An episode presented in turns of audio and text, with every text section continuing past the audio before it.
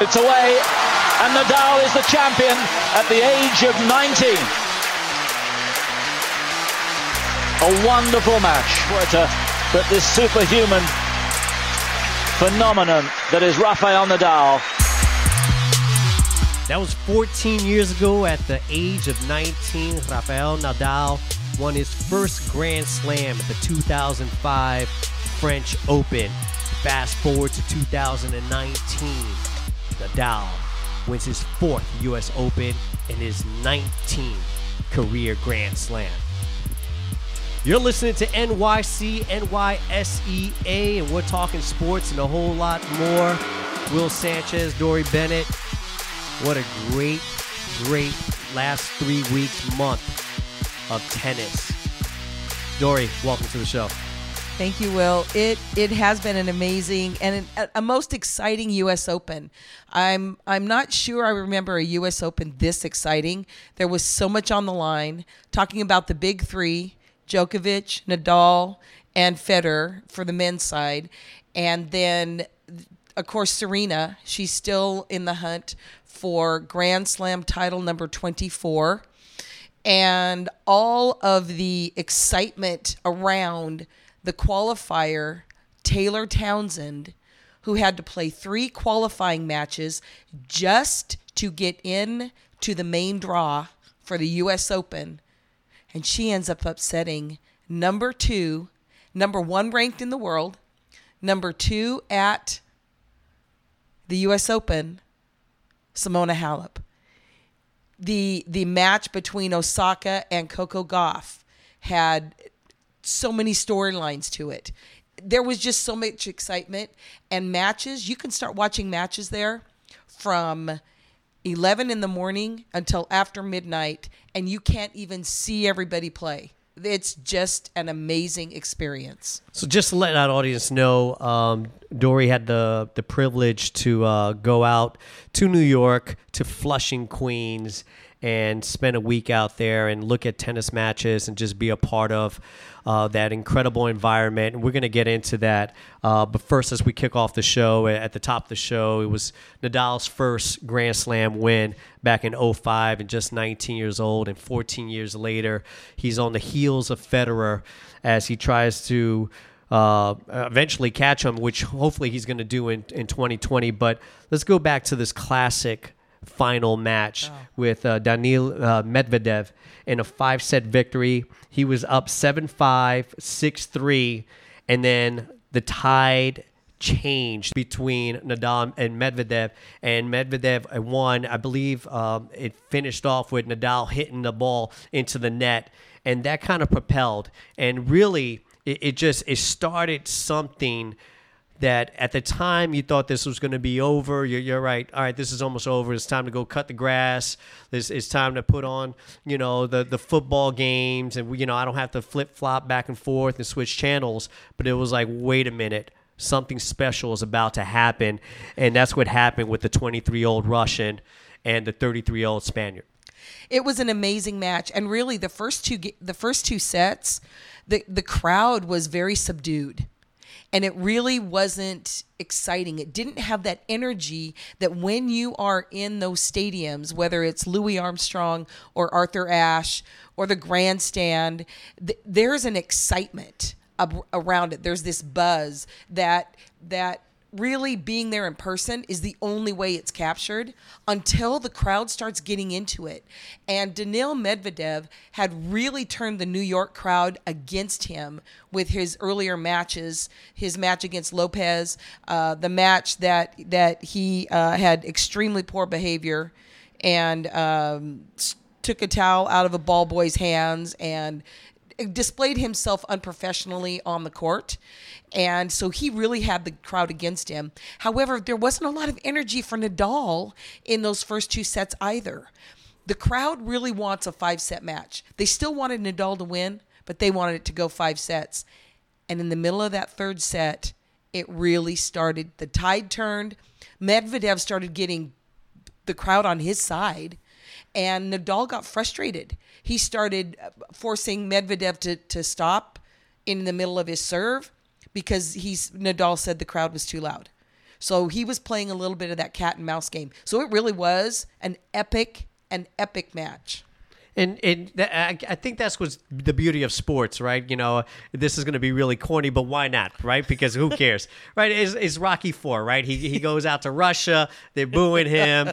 That you know, all of a sudden they're inspired by the way he's fighting back, and that kind of wins you over, wins the crowd over. And that was something similar. We going back to what you originally said, where he got booed during the Feliciano Lopez match. That was the third round of the tournament, and he, you know, he he angrily grabbed the towel from the ball boy, and it was caught on camera with him giving a middle finger and whatever, whatever. And then at the end, then he taunted the crowd when they interview him, saying, "Well, you know, you guys booing me really kind of got me amped up." So he really kind of taunted them. So he came in, and if you look at the beginning of that match with Nadal, when he walked out, you know, you have the player introduction, right? Oh, Rafael Nadal, and you know they come out and they're cheering, and when he walks out, there's quite significant boos going on. I mean, There it- were. they were booing him pretty good, but like you, like you know, like you mentioned. The way his play won over the fans, Yes. and they just there's a level of respect at that point, saying you're balling right now, and you're going up against this guy right now that's a legend that's about to finish you, and you're not, and you're saying not not right now. I'm not ready to go home. And he even cracked jokes at the at his interview, his post game interview, you know, saying or his post match interview, saying, you know, I, you know, we got to that third set. I was already thinking, I was like, all right, what am I going to talk about? This is going to be over in about 20 minutes. And then he, it, things started to kind of fall into place, and he started playing hard. And obviously, you know, you had some back and forth. And then next thing you know, he won the next two sets, uh, seven five and six four. And all of a sudden, we're in a in, in a, in a fight, you know fifth game here, and wow, you Yeah. know, all hell broke loose. Yep. And at that point, if you if you think the crowd was subdued in the beginning, Oh. there was nothing like that. They they were fully into it. I don't know if the the twelfth beer had kicked in because it was almost five hours. You know, I don't know what it was. And obviously, I'm joking because we know exactly exactly what it was. It was the play of these two individuals playing their heart out, being fatigued. And doing everything they can Yeah. to push one another, and it turned out to be something that was absolutely special. Well, and, and and two points about this piece about fatigue. There's a battle within your body between fatigue and adrenaline, and which one is going to win, right? I, I was tired just watching them. It I had to get up. I, I had to get up and get some water. I had to hydrate. I was watching them sweat so much. I had to get up and hydrate myself. So I can't even imagine what they were going through. and and Medvedev's game, uh, it, it you don't you don't hear it because if you're not watching the TV, he's not the big grunter. That's Nadal. So you can hear that. His his ball doesn't he doesn't hit a heavy ball. Nadal hits a heavy ball. He has a heavy forehand, heavy back backhand. Medvedev is more finesse. Martina Navratilova, I think, described his game the best, and that was she said he is sneaky good. At the beginning of the tournament, in the very first day, in an interview, she said when they were asking people, who's kind of your dark horse? Well, he was the fifth seeded player going into the tournament. Yep. So he's a little bit of a dark horse, but people knew who he was, right? Well, I mean, he. he yeah his game is sneaky good because he's six foot six you don't think he's fast he runs like a gazelle and he gets everything He has the length. He has the length right? And so he but he also has quick feet to get to the net which a lot of times the six foot six guys don't have that quick twitch muscle. They're not the real quick guys to the net. He's just he's graceful on the court which then makes you think he's not a strong player. He's very strong. He understood how to play nadal. And when he decided to turn it up a notch Nadal got frustrated. Nadal started to lose his serve. He started having double faults, and the tide turned. And in tennis, it can turn on one point. And it was the point that you said that had 28 shots with that one point. That turned the tide and brought the crowd into the game and took it to five sets. You know, watching those five sets, um, th- you know, th- there was a volley back and forth, and um, I, I forgot exactly. Obviously, I don't have it in front of me. I, I forget exactly where it was. It was probably you know halfway through the set, and um, Nadal and Medvedev are going back and forth, and Nadal finally gets the point, and he kind of just leans over. And, and puts his hands on his knees. Yes. And he stays there for a few seconds. Yep. And we never see Nadal do anything like that. No. He's Mr. Energizer Bunny. You know, he's all over the place. and he's, just a fitness freak. he, incredible fitness. Uh, the only thing that has that slowed down his career has been his injuries. Right. Like like any player, right? Uh, Over Right. time, right? Yes. You know, we've seen it with Federer. We've we've seen it with Djokovic. It- It's just a matter of time, right? Where something like that happens. But when I saw that, I said, "Oh my God, he is hanging on right now." Yep. You know, it was it was Willing one of the few himself times. Yeah, he's I've, to I can't let this one slip away. Right. I cannot let Right. this one slip away. And he just went back and forth. It, it was an incredible, incredible ebb and flow of Yes. events and emotions. You know, and, and you went from, oh, this is a this is a piece of cake. He's about to finish it. To, oh my God, what has this turned into? To, oh my God, he's gonna lose this Yes. he's going to lose this. And Yeah. and listen, I, I know, you know, and, and we'll touch upon it in, in a few minutes. You know, it was disappointing for me to see Serena lose Oh. because anytime you have any Crushed me. players, any any tennis player or any tennis fan, or even if you're not a tennis fan, but you follow certain people, like people that don't follow golf, but they they follow Tiger Woods or or whatever whatever that is, right? You know, uh, people that are not basketball f- fans, but they'll follow LeBron James. Anytime you have someone that you follow get to that point where they're so close and they don't get it, is disappointing. And that kind of goes across your mind again when you're starting to see him lose. He lost the third and fourth set, getting to this fifth one now, and you're saying, "Oh no, don't! I don't want to see this. I, I this is I'm enjoying this, but I want to see him win this this championship." Yeah. And so it goes back to the ebb and flow of emotions that this game brought out in the fan and all of us. Yeah. And when you're talking about seeing players, following players that transcend the sport, okay? Nadal and Federer are those kinds of players. They transcend the sport. Not yet as far as uh, high up as Serena, okay? Serena and Venus changed the sport of tennis for boys and girls. They transcended it partly with their journey and partly because of who they are as human beings, right? And they have they did. They transcended the sport. Tiger transcends the sport. LeBron, right? Michael Jordan transcended the sport. What we saw on Saturday with Serena and Andreescu, Bianca Andreescu, the Romanian Canadian, was I was surprised. I was surprised. Um, being able to watch Serena practice and see her on the court and Andreescu as well, I still felt that Serena had the better game, the better shots, stronger forehand, all of those pieces.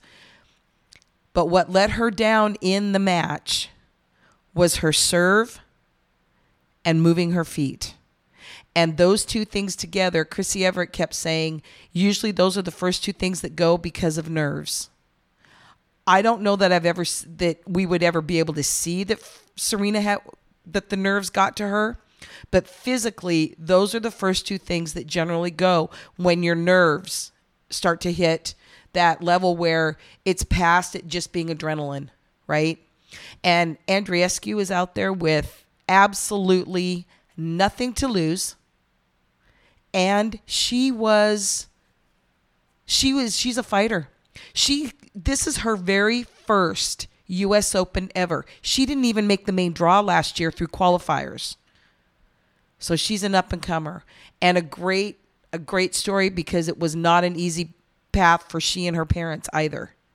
So it was I was heartbroken to be really honest. Um because I really because I really thought this was the one that Serena was going to win. I really did. She just kept getting stronger and stronger as the tournament went on.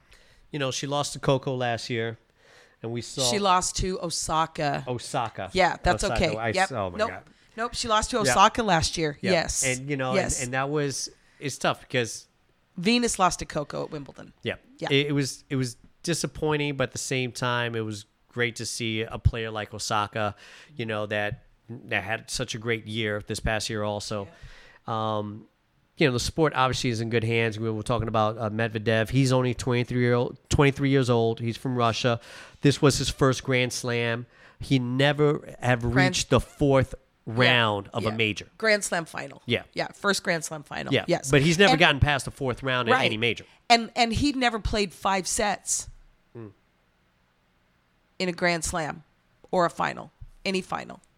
Never played five sets, right? I mean, obviously, if it's his first Grand Slam, Yeah. right? Yes. But in any, he hadn't ever gone five sets. So that was a push as well. That really was. But if anyone out there is thinking that it's exciting to watch the US Open on TV, take a trip. Go out to Flushing. Go to the Billie Jean King Tennis Center and experience being there in person because the one thing that can't be picked up, even though we think they're hitting the ball hard when you see it on TV, when you see it in person, it's a whole nother game. It's a whole nother game. You can get up close and watch the best players in the world practice. You can watch them play their matches.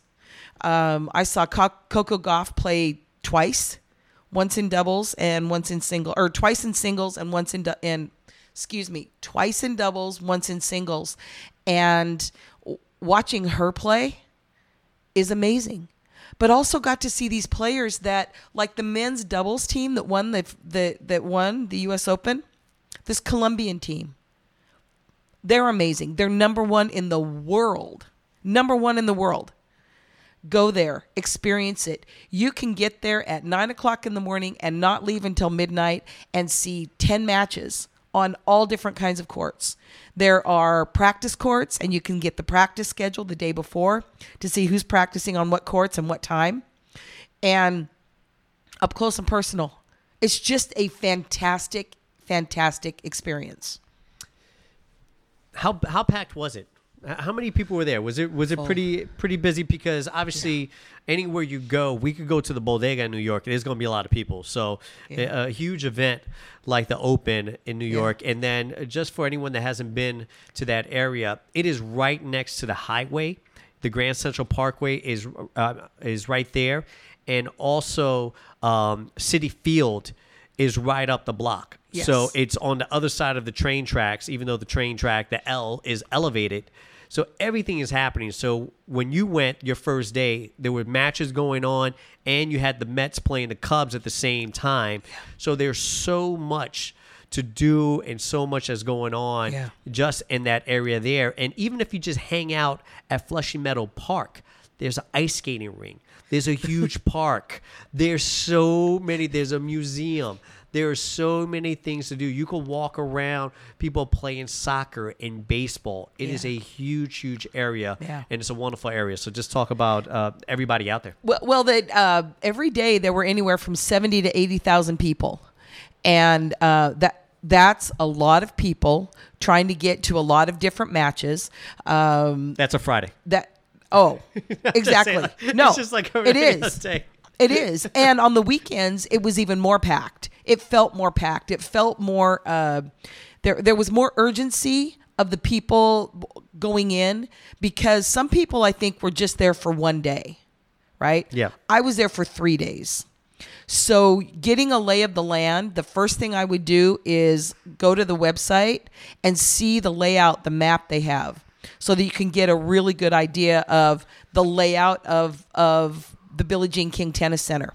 They had interactive activities for kids, um, food and drink. Man, you, I would suggest you, you know, maybe one day buy a drink there.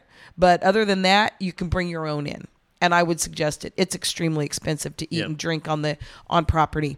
But you could sit like I sat the the courts that the outside courts from you you can get I mean from here to the wall. So what is that?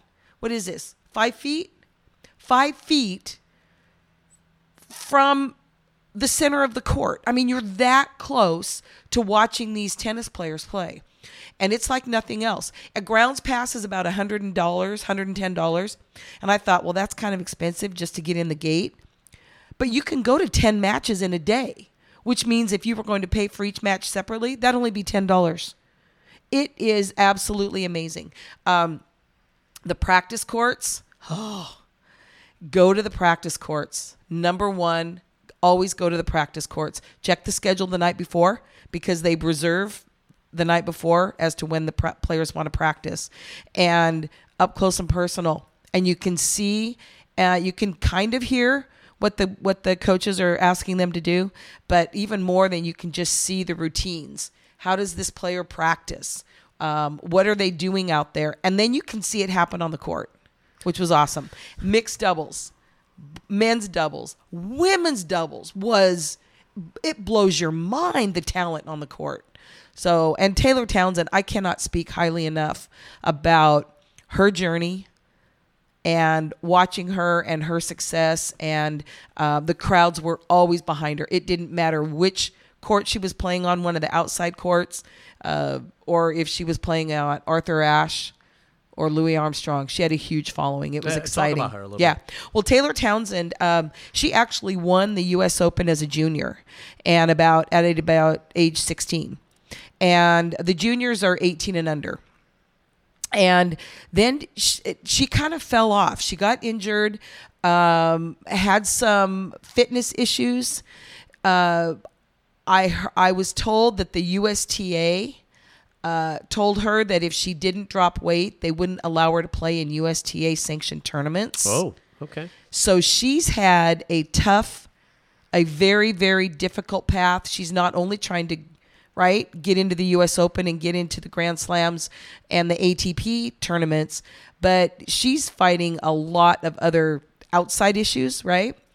And so it was great to see her play her game. She is a serve and volleyer, just like uh, Caty McNally. Okay, serve and volleyer.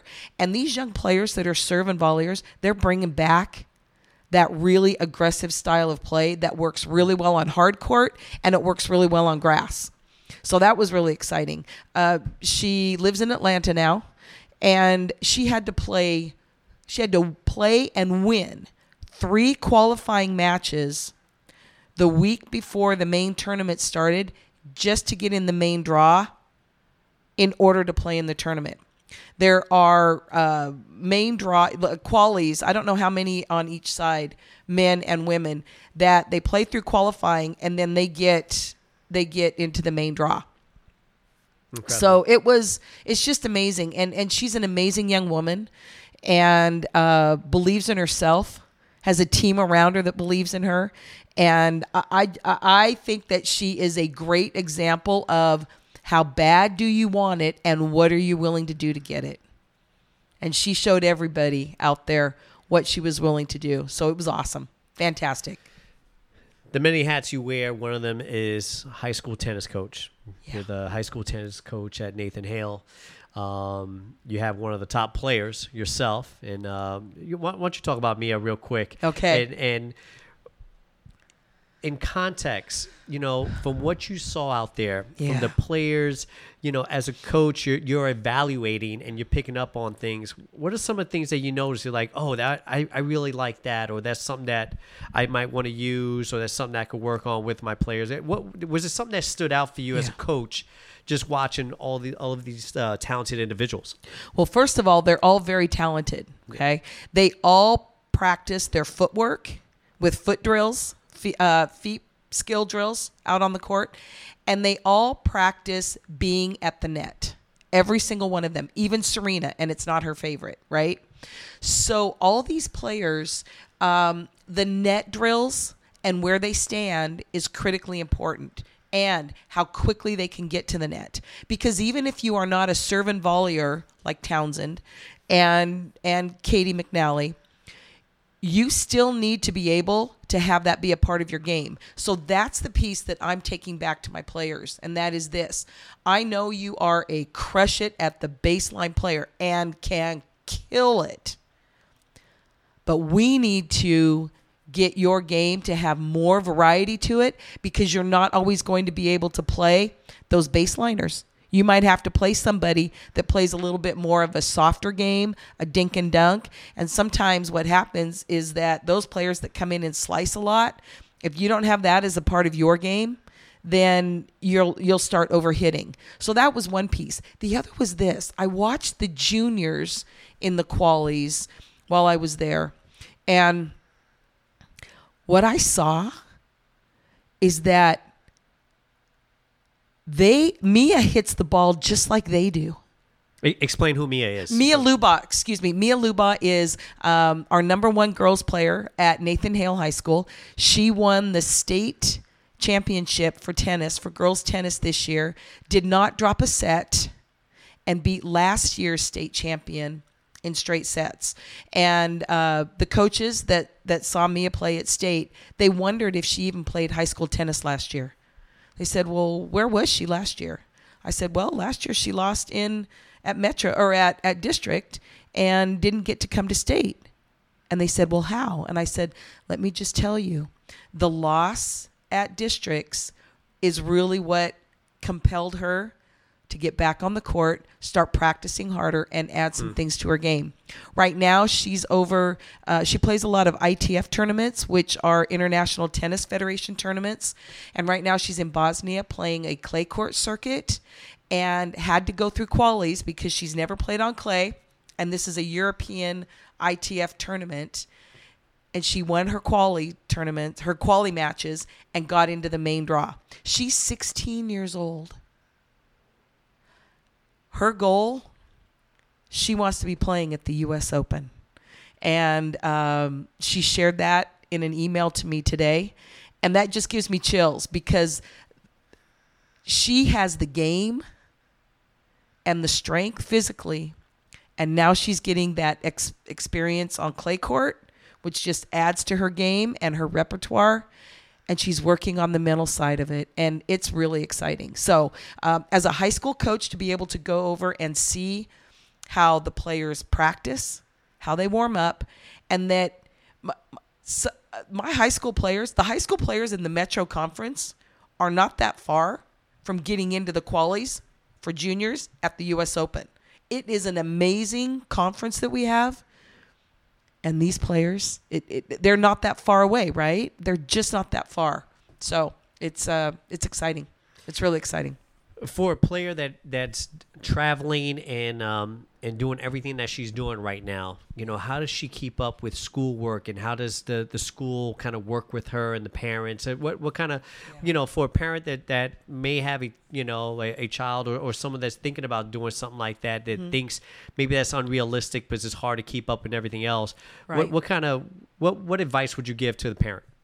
well for the parents um the number one thing is make sure that this is really what your child wants your young person wants Your child right? wants not what you want. Yes. Okay. Okay.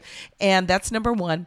And then um, the schools can be flexible with this, right? We have this thing called the internet.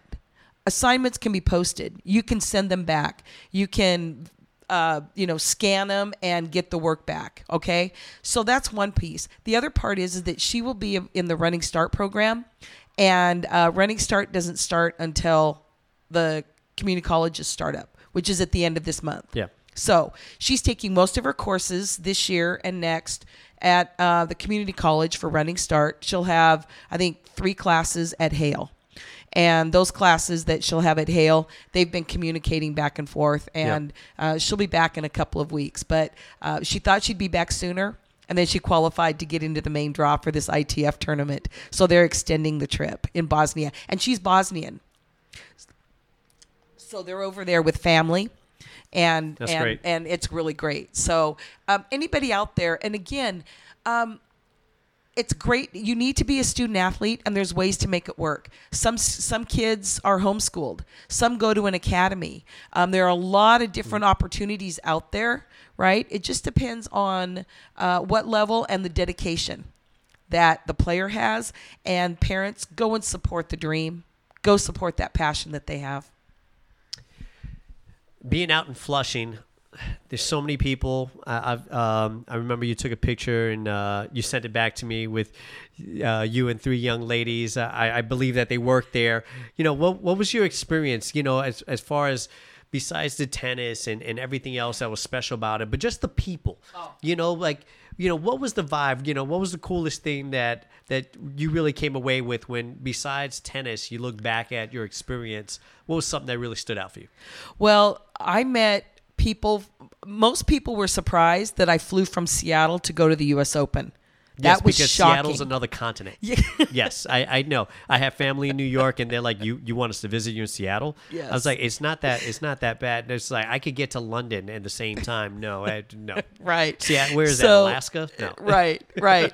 So um, they said, "Oh my gosh, you came here from Seattle, right?"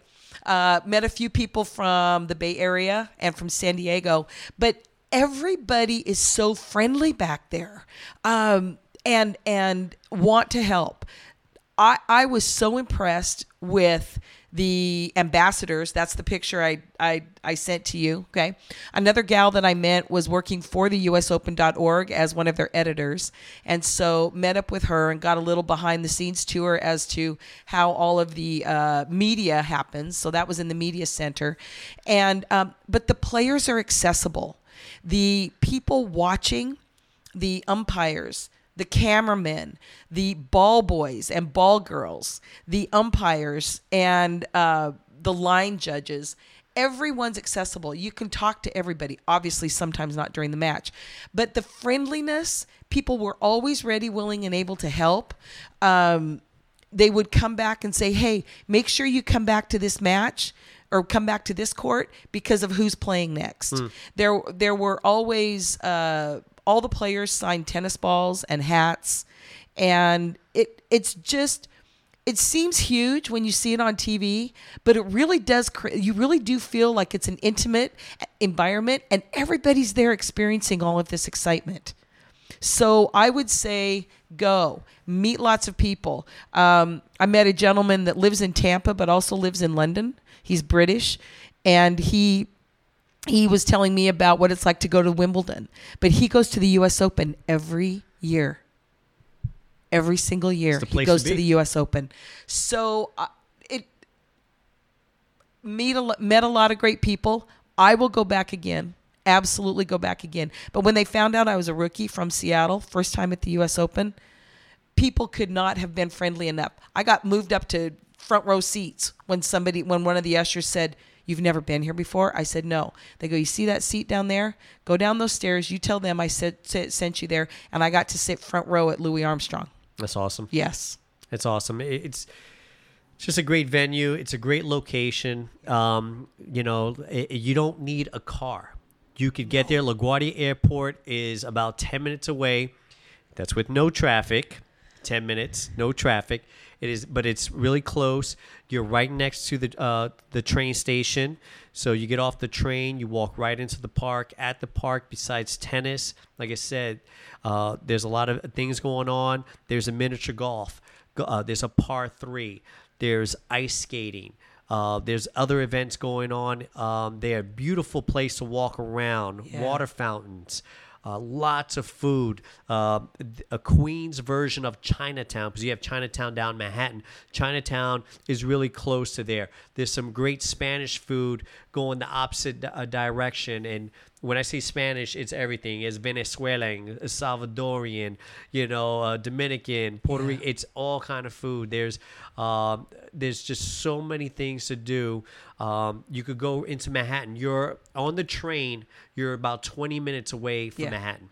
It, on the is seven. that easy. You- Everything's you- on the seven. it- It's it's super easy to get there. There's plenty of things to do, so you can go there for a week, go in and out to U.S. Open two three days, mix and match, take the family. It's in the summertime, so a lot of things to do. Hop on the train, get it to Central Park, get downtown, do whatever you like to do. So it's a it's just a wonderful venue, and it's just something that it's a great way to kind of show off New York. You know, I know New York is really popular Yeah. at Christmas and Rockefeller and everything else, but summertime, going down there, especially if you're a sports fan, Yep. to be a part of it, it's really really special. Um, yeah, go ahead. Well, just one more piece, and that is that the week before they start televising matches, ESPN starts televising matches, is called Fan Week. And this year they televised Fan Week, they meaning ESPN. And that means that everybody gets in for free, and you are there to watch the qualifying matches, the one I was sharing about with Taylor Townsend and Yep. a lot of other players, right? The qualies, as well as all of the pros are there practicing. So if you're going on a budget, that's the way to go. And that is go the week before all the matches start. You will get the same amazing experience. And there won't be any matches in Arthur Ashe or Louis Armstrong uh, of the, say, the big five or the top 10, right? None of those matches are going on from the main draw but go see those qualifiers and you will see that they're they are minuscule moments isolated moments from being in the main draw and you get to see those up and comers um, and it's and it's free. It's absolutely free. And you can hang out really close to the espn studios that they have there and see Chris Evert and john mcenroe and patrick mcenroe and Maybe and McEnroe might curse you Gilbert. out, so you'll get the full experience. I would hope so. Brad know? Gilbert is a character, and and um, Darren Cahill, and they are, and and and um, oh, who am I missing? Mary Jo Fernandez, right? yep. Very engaging with the crowd, and when they're not on uh, camera. They turn around and they're having great conversations and lots of fun with the crowd. So I think next year when I go, I will go earlier and go to part of Fan Week and uh, experience Fan Week and then go over and see the earlier matches of the main draw. because you're never gonna know who you're gonna see because Never. And it's know, amazing. Listen, Yeah. going back to Nadal, he turned pro at age 15. Right. right? C- Career numbers. He's 966 and 196. 83% of his games he's won. Yeah. I mean, 19 Grand Slams, 12 French Opens. Obviously, he's the the king Of king the clay. king of the clay. King clay. of the clay. You know, four U.S. Opens, two Wimbledons. Uh, at 33 years old, um, it's just absolutely amazing. You know, we we we're talking about. Let, let's let's get into the big three real quick. Yep. Let's get there. You know, Federer has 20. He's Yep. 38 years old. He's the oldest of the group, He turned 38 in August. right? Nadal's 33. Yep. He has 19. And Djokovic is 32 years old. He has 16. He Yeah. is right there. They're all there. So those three have dominated the sport. They've won the last 12 Yeah. Grand Slams consecutively. The last player to beat, uh, not be one of them, was uh, Stan Wawrinka Yeah. in 2016, and he defeated Djokovic. Um, those three have won 50 of the last 58 majors. It it is, and, and it's the one thing you hear John McEnroe and Martina Navratilova and Chrissie say, and that is, people, we we are witnessing historic. We're witnessing witnessing history in the tennis world. We're witnessing history of goats of all timers. Yeah. Okay. And and so and they keep saying we never know this might be their last grand slam. And there's a there there are a lot of really strong up and coming players especially on the women's side, especially on the women's side, but there haven't been that many strong consistently strong players coming up through the men's side challenging the big 3. There just haven't. Well, well, like any sport, right? We, we could talk about any sport. You you can be successful for a certain amount of years, right? And and, and be considered. I mean, he's a great player, but to do it for a decade and a half, Amazing. you know, and for for these three players, Serena, two decades. She just uh, played Ser- her 20th U.S. Open. for for Serena, 20th. obviously Serena, we both believe she's the goat, right? She, And- no one's touching her. Yeah. You know what what she's doing is incredible, but for three players Yes. to dominate the sport, Yes. and you know if you're one of those three players, most likely you have to deal with one of those three players on your way To the championship. to the championship. right. Because two out two out of the three will always end up on the same side of the bracket. Yeah, and then you have your off year or something like that, where all of a sudden they drop down. You know, they're not one, two, and three. They might be five. They might be eight. It all depends. You know what has Right. happened with them that year, or injury, or they missed a tournament, or something like that. Then all of a sudden you're getting them a little bit earlier. You know, along your your path. But Right. for for these three guys, you know, and obviously I, I still I'm at this point you're still going to rank them myself, Federer, Nadal, and Djokovic. right? Absolutely. The- you know, I, that's the way, you know. Yeah. And you know, we think about Sampras and we think about all these other great tennis players. Sampras and Agassi had had it but going on Agassi as well. touch Sampras, you know? Oh like no! you know, once so, Sampras got on the on the courts, yeah, but for these three to maintain, they're they're they're all going along at the same pace. Yes. You know, we don't see that. You know, we could see, uh, you know, uh, in, in golf, we could see a Rory one year or another one, you know, where every time you think somebody's going to take off, but then we kind of go back to the, the decade dominance of Tiger. Mm-hmm. You know, it took for these three players to dominate for so long, Yeah. and if you're an upcoming player, you know that you're going to have to deal with them along the line Absolutely. somewhere. It's just it's it's incredible theater. It's it's why we love sports. It's uh it's a conversation i had my wife years ago. And this is when you know real world on mtv and all this other stuff was about. It let's watch this and watch that. I'm like listen i don't watch reality tv because i watch sports and that's my reality tv yes, Reality Yes. reality TV is sports for me. I'm not sitting in front of watching The Bachelor, The Bachelorette, anything with an No. Or or anything. No, I'm not watching that. There's no Kardashians in my household. There's none of whatever the, the whatever's the hip thing to do. Eh, Right. You know, watching you know somebody else live their lives. I'm not watching it. No. But my fix, my reality TV is sports. Yeah. And to see the reality TV unfold itself, Yeah. whether it's watching an epic match, to see, you know, the the you know, the incredible plays that happen, the miracle plays, the incredible catches. I'm a Giant fan. You know, to see the upsets of the Patriots, you know, to see then the agony of of the Seahawks throwing it all away on the one yard line. But there's storylines everywhere we go. Yeah. You know, where you have these incredible storylines that come out of nowhere or tragedy. You know, when you know uh, Dale Earnhardt, you know, passed away on, on you know when while On he the was track. driving on the Yeah. track. You know, Yeah. there's so many different storylines, Right. You know, and and at all different spectrums. It's the reason that we love sports, and it's absolutely incredible. because you never know what's going to happen in that particular match, that particular game, that particular race, whatever it is, right? We don't know. Everybody thinks they know. There are a million predictions out there, right? And everybody has their say. But when it comes right down to it, watching a game unfold, watching a match unfold, understanding the strategies or trying to figure out what they're doing, what are their strategies, is really what is so, I, I think, special about sports.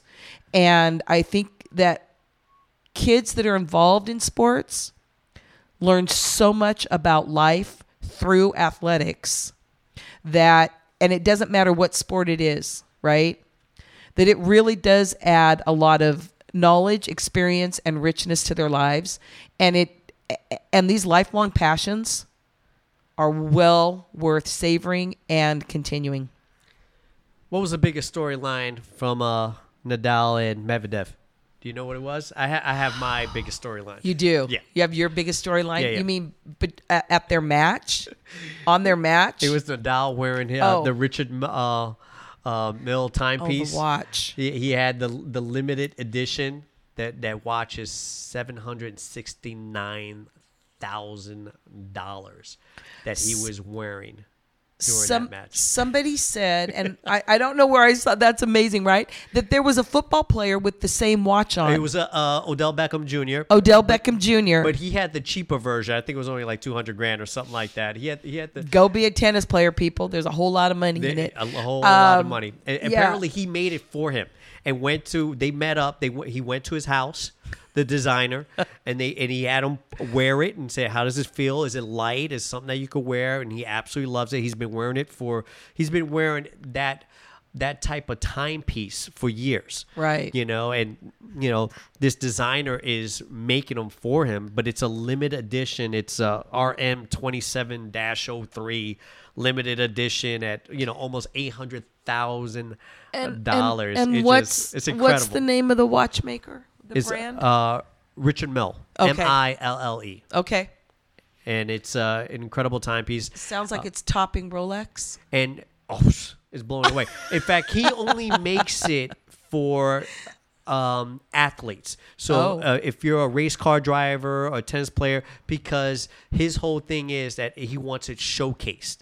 So Gotcha. he he'll he'll make it for a certain player or you know uh, you know a, a, a NASCAR driver or Formula One driver or they, there's certain people that he, he makes them specific because it's a show it off kind of piece and that's Right. part of you know his advertising you Right. know with him putting these timepieces Right. but it was it was so funny to see the story about it you know oh Nadal wins his 19th and this and epic and no everybody was talking about the watch that he was wearing throughout this match and it was just so I, I just I found it humorous and uh but it, it was a really nice watch in fact they did it in the colors of uh of Spain it had that red Oh, and nice. gold and it, I mean it was really really pretty if you get Okay. a chance check it out online it's a All really right. nice I it, I mean I I'm not I'm not throwing it uh, honey sweetie You're calling him? uh, Are you uh, calling him for your watch? get a eight hundred thousand dollar watch no? Okay. All right. I was just checking. My bad. You know I shouldn't even ask. Yeah, uh, mine was probably just uh, you know obviously on the court, and uh, when they when they came back and showed some captions and some of the conversations that Medvedev was having with the umpire Oh. regarding uh, Nadal, basically stalling, and so it, it- right, I veteran mean, move. Yes, the veteran move. But then he started getting penalties for it. So he got a warning, and the next time it was um, a fault. Yep. And then that turned into uh, a double fault for Nadal, and it, that was part of what started to turn the tide, right? Yep. And then the crowd got a little bit chippy about it, Antsy. and antsy, and uh, but you know they, they put the time they put the serve time clock in for a reason, and and then you know and but Nadal was then trying to hold up Medvedev from serving within the time clock, right? So playing that mental game, that mental chess game with him, right? And Medvedev, he would just go out there and he would still serve even when the crowd wasn't quiet, right? Because he's a little bit of a faster paced player. So that that back and forth chess match between them, uh, I thought was engaging and enticing. And the one thing Medvedev, I think, has done is he's showing who he really is and kind of being the bad dude. That's not really who he is.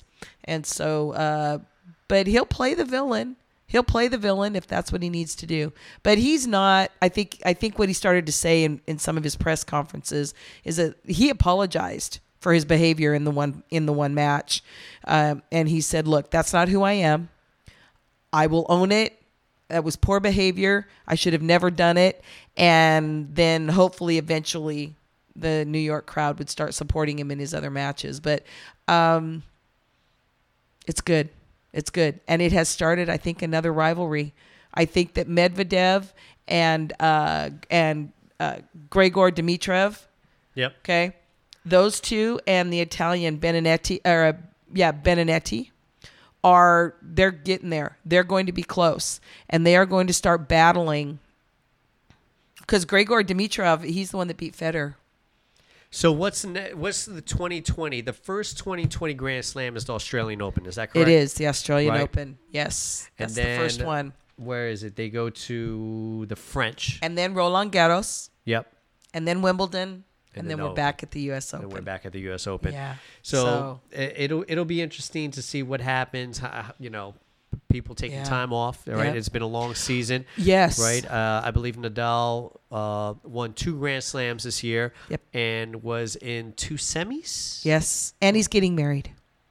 He's getting married. Yes. Oh, good for him. Yes. Are you getting- invited? Are you going? No, I was not on the guest list. Can list. you bring me back a plate? Right. Can you bring me back a, a, a plate? I'll take some leftovers there. I'm pretty Yeah. sure they're serving some Was really not- delicious Spanish no, food. No, but um, Or a nice glass of wine. Right. Ooh, the nice Spanish wine. Ooh. Okay, I, I on Ma- sidetracked. and Mallorca. I digress. Yeah. so I mean, he has a he has a lot going on. A full year. Yep. He has a lot happening in his world. But I think um, Tennis watches, wives. All, all those things, Yeah, right? All those things. wife. And he all yeah, wife. Sing, singular. That's a singular sensation over there. Um, but he also has his tennis academy on Mallorca. Yeah. And uh, has started running challenge matches, which are matches and tur- challenge tournaments, which help players that have been injured to get back into the tournaments because they have to go to challenge matches, cha- challenge tournaments in order to earn points to then get in invited to play in these other tournaments. I'm not talking just the Grand Slams. We're talking Indian Wells. Yep. We're talking Cincinnati Hard Court. We're talking the Rogers Cup, right? We are talking um, the one in Miami. So to get invited into those tournaments, if you've been off the tournament circuit for a while, like Andy Murray has, then players get invited to these challenge tournaments. And the challenge tournament was going on the same time as the U.S. Open.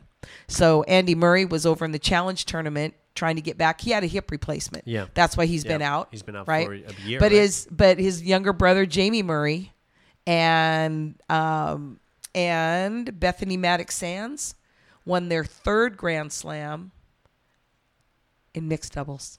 So that was exciting. fun. Saw them play, yeah. So, you know, Rafael Nadal is giving back to the game that's been so good to him and Yep. the sport that's been so good to him. And I think that's the other part. Roger Federer does amazing things around the world, fundraisers, Yeah. and and supports a lot of charities. So uh, we th- those are the other pieces, right? Uh, Serena and Venus, what they've done to change tennis and the tennis opportunities for young people uh, speaks volumes. I mean, it's why Coco Gauff and Osaka were able to get into tennis in the first place. Yep. So it's out there, people. Go get it. Before we wrap it up, um, my last question to you: Here in uh, the state of Washington, if there's something that you can do or change or add for the tennis player here that you would like to see some changes, uh, is there anything in particular that you wish that the league or or something can be done to try to help the game grow? I think that one of the pieces to help the game grow would be more indoor court facilities, uh, primarily because of the weather that we have here in the Pacific Northwest. And The rain is real. Yeah, the rain is real, and also make uh, have have uh, the opportunity like they have. What's the golf? What's the golf? Um, oh, the golf foundation that gets inner city kids involved in golf. I, I, know One you're talking T. about. Yep. One T. Okay. Yep. They have one called Net Generation for tennis. I'd like to see that get started here in Seattle. I don't know that there's a chapter here yet in Seattle. So that's one thing. I think the USTA could be much more involved with making sure that the courts that we have are in better playing condition. Hmm. Okay. And then get an indoor facility that is open and affordable for more players. And Seattle Parks is trying. They really are trying. They have a junior tennis program that they've been trying to get into the middle schools. And there's one that's going to be happening this year uh, in the North End at Jane Addams. And they'll be practicing at Meadowbrook. And we're trying to get the USTA Pacific Northwest chapter to get in there and resurface the Meadowbrook courts because they're public courts. Yeah. It's where our high school plays, but they're also used by many, many people, many public, right? Many people out there playing tennis. which which is a great thing. It's an absolutely great thing. They just need to be resurfaced. Yeah, they, need- they're need in they're in high need. So USTA Pacific Northwest, uh, netgeneration.org getting a chapter here, and I think that will help grow the game. Well, Dori, let's put a bow on it. It was fun. Yeah. I'm, so glad you had such a great time in New York. Uh, that you didn't get lost. No, That, uh, because of you, Will. Will, Will, and Raquel gave me great instructions. Uh, They're figured very out simple. Where to, uh, it is, and everybody's so helpful. The presence of the NYPD and how friendly and accommodating is. Um, it was very refreshing. Yeah. It was very refreshing, and I, I will go back again. Thank you, New York, for a wonderful experience. Well, for Dori Bennett, Will Sanchez, thanks for listening to NYSEA. We're out.